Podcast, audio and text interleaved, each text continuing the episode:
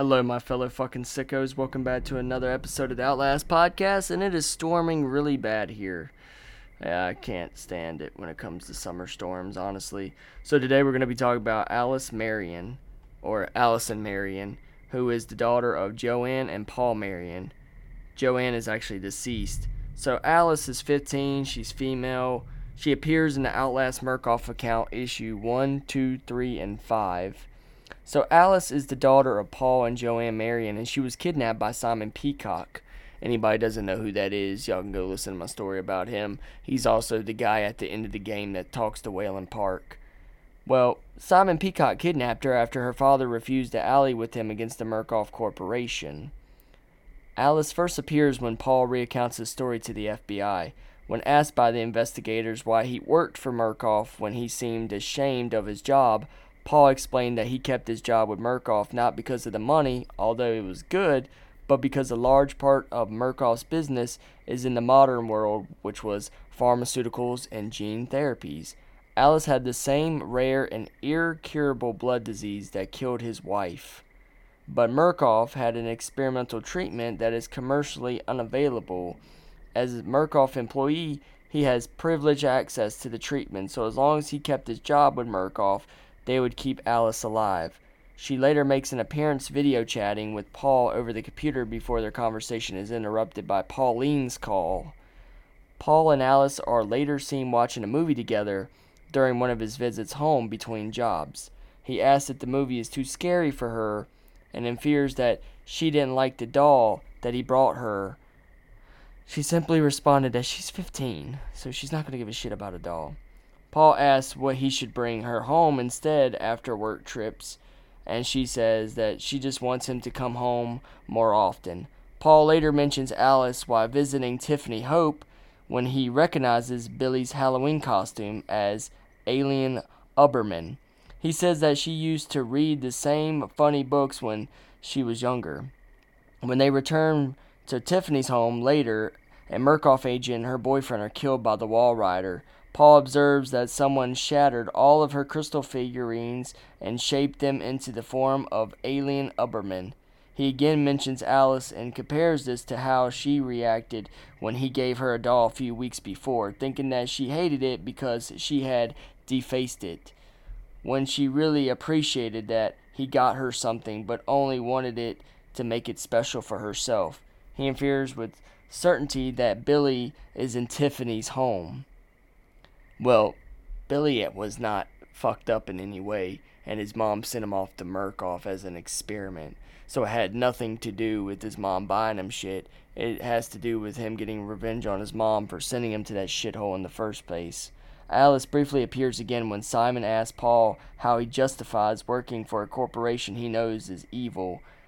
If it is revealed that the experimental treatment for her blood disease is known as gene therapy transfusion, XLG 99548 and cost $64,412.60 total before his employee discount benefits, which reduced his balance owed on her treatment to $3,208.25.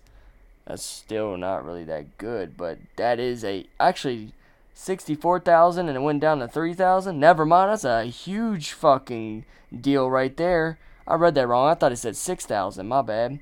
Simon takes a dental imprint from Paul when a styrofoam block when he refuses to become his inside man and insists that he has to do his job. Paul shows the mysterious coordinates and he attained from Simon to Pauline, to which he responds that he shouldn't dig into matters that Murkoff haven't asked him to. She tells him that he should instead go home to spend time with Alice and ensure that she doesn't grow up to become someone like herself. Alice is later shown to be working on a book report after dinner when Paul at their home. She asked him if I don't know how to say this name, Yashanu Ha Nastra, whatever, was a real person or a biblical figure, and Paul responds that he never heard of him. I haven't either. He asked her why is she getting such into early jump of her report when it's due on Thursday. Alice reasoned she'll be too exhausted to work on Wednesday since her transfusion happened on that day. Paul comment on her having not touched her food, and Alice reacts dismissively. stating that she isn't hungry and doesn't need the extra calories. She tells him to shut up, the exaggeration after he teases that she's crazy and reassures her that she's a beautiful string bean. Their conversation is brought up to a halt when Alice is distracted by a figure outside their kitchen window messing with the mailbox. Paul chases after the figure but is quickly outran. When he returns to check the mailbox, Paul finds the coordinates earlier given to him by Simon written on a slip of paper with the additional of your daughter is connected. The prompts to Paul to investigate the coordinates on his own when he previously agreed to not do it when he said it to Pauline that he wasn't going to investigate it. Paul experiences a flashback of the day Joanne died caused by the radio towers. When he approached the coordinates of Temple Gate, the doctors announced his wife's death by his hands and Alice a cup of hot chocolate, causing him to spill the cup and burn her. Damn, that's painful. He apologized to Alice at the end of the flashback. After Anna Lee's death, Paul eliminates his passing and mentions having to return home for Alice's transfusion since he promised to be there. Pauline seems disturbed by her own hand in Anna Lee's death as she remarks to Paul that he's a good dad and always takes good care of his girl. Paul returns home to find the house empty. After calling Alice several times and being met with no response, Paul finally enters her bedroom to discover a gruesome scene. The message, You work for us now, is written on the wall, and what appears to be blood and several fingers that appear to belong to Alice's it is left in a small puddle of blood at the end of the bed. Pauline sends Murkoff agents to the Paul residence. Well, Pauline, uh, Paul's residence after failing to conduct Paul after the destruction of the radio towers at Temple Gate. After breaking down the door to the house, they report that Paul and Alice are both missing, but that blood remains on the wall, and if something had written and smeared it away. Pauline then orders the agents to bring Paul's corpse because he's become a danger to Murkoff if he's still alive. After it is revealed that Paul has also been abducted, he immediately asks Simon where his daughter is, and Simon tells him that he is asking the wrong question, insisting that he will only help him find the answer to his question if he trusts him and help him find the Walrider. So, her personality Alice seems to be a caring and responsible teenage girl. She's close to her family and does her best to spend time with him and keep in a regular contact despite the, you know, the nature of his work. As evidenced by her video calls and her insistence that he come home more often, she expressed her maturity when Paul gives her a doll as a gift when he worries that a horror movie is too frightening for her by reminding her of her age which she reminds him like, "Hey, Dad, I'm 15. I don't care about a horror movie. That doesn't scare me. So I don't need a fucking doll." Like that's kind of weird, but whatever, Dad.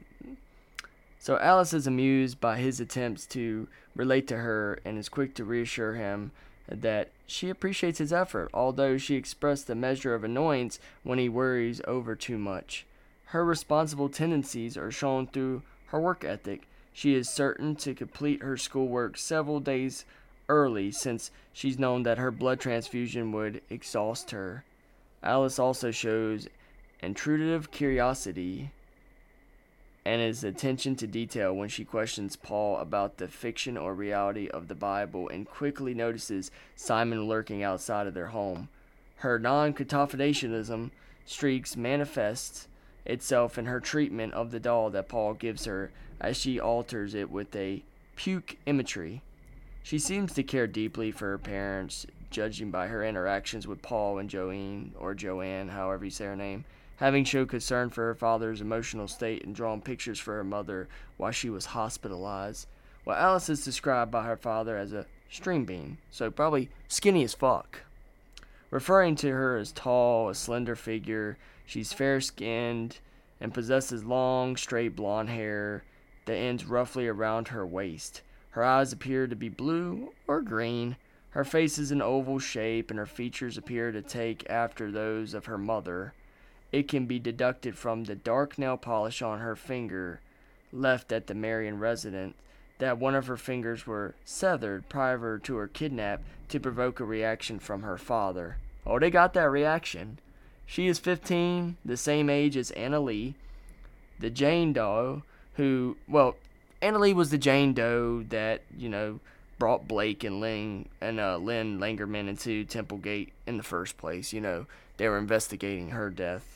She used to be a fan of the alien Uberman comic books, a hobby she shares in common with Billy Hope. Alice asked Paul if this person, I can't pronounce it again, a character from her book report, was a real person from the Bible.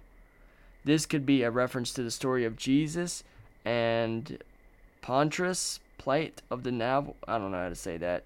I'm not really good with Bible terms, I'm gonna be honest. The Master of Margarita by Russia, written by some Russian dude.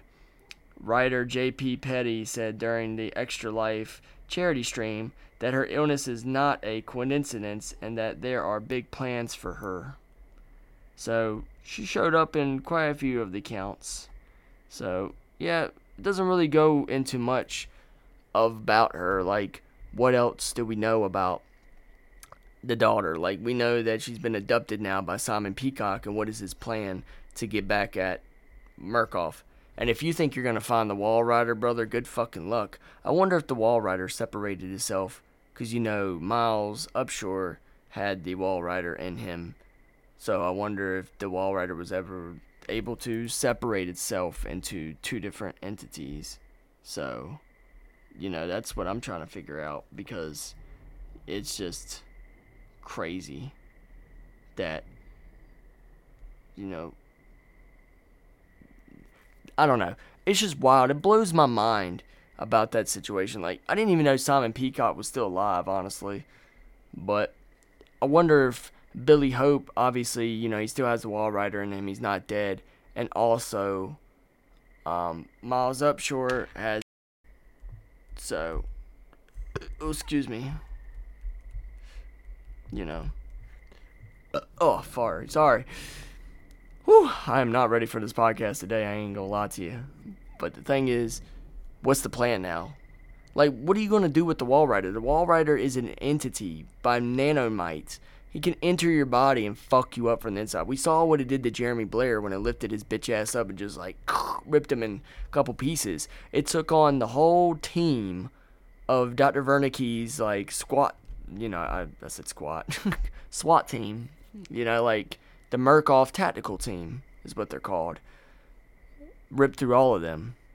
But I wonder, did it kill Dr. Wernicke as well? Or did it leave his old ass? Because, you know, the screen goes black. So that's what I'm trying to figure out myself. But, you know, only time will tell now with the new game out. Hopefully they can connect everything together, and I think that would be cool. So, the problem with doing these character backstories is they're not long, so eventually I'll have to sit down with people and start doing episodes with them, and we'll be able to talk longer and stuff. So, yeah, I think it's cool. So, I don't know. I appreciate y'all swinging by and listening to the shit show of an episode that I have. You know, once I get through these character stories, which ain't much more, I want to sit down with people and talk about what they think about the game. I really wanted my buddy to play it like a year ago on Halloween, but he never did. So, yeah, no, he's been on and off with the streaming shit. He streams for a little bit and then does the stream. So, I'd love for him to do this. And I'd love to give me a new system so I could play like Outlast Trials with friends because I always thought that was something I actually wanted after Outlast 2. I was like, man, it'd be cool as fuck if they like came out with like multiplayer where you could just play with your friends. I think that would be dope. I think that would be amazing. You know, it came out, and I want to play with one of my friends, so I definitely got to give me a system. But I appreciate y'all listening to this, even though it's just me doing character backstories on fandom that you can read your damn self. But you know, once I start having people up here, it's gonna be a different story. It's gonna be fun, honestly. My favorite character has to be Eddie Gluskin, and I think Oh, top three though. Oh, that's gonna be a hard one. Let's do top five. Uh, one is Eddie Gluskin. Number two is Mother Gooseberry. Number three. Oh man, that's a hard one. I think Dennis. I like Dennis, even though Dennis doesn't really have a big story. I think four would be Traeger, Richard Traeger, and five. Ooh, that's a good one. Do I like the twins better, or do I like Chris Walker better? Oh, y'all thought I was gonna put Chris Walker and the Walrider on this list, didn't you? Y'all didn't think that my list was gonna be this fucking nuts. So I have to say, I want to say the Twins. I think I like the Twins a little bit better than Chris Walker. They're scarier to me. I don't know. I think Chris Walker's scarier than them, but I think I like the Twins better. The way they talk and stuff is creepy as shit. Um, so yeah, I think it's Eddie Gluskin, Mother Gooseberry. Did I say Dennis? Maybe I don't. Maybe I'll put the Twins at third, Dennis fourth, and then I'll go Richard Traeger fifth. Or did I put Traeger third? I don't know. I think it's Gluskin, Gooseberry, Traeger, Dennis, Twins. Yeah, I got a really shitty list. Dude, sometimes I go back and listen to the dialogue on YouTube, and I wish they still had the Twins dialogue. Like the people who recorded it, like you have Eddie Gluskins, you have Traegers, you have the variants, you have Dennis, but I don't know what ended up happening to the Twins. They um one person only had the dialogue up there and they deleted it. So yeah, it fucking sucks, but it is what it is. I love you guys. Y'all stay safe. Um, the storm hopefully calms down, and I will catch y'all in the next episode. So, stay sick, stay fucked up, stay twisted.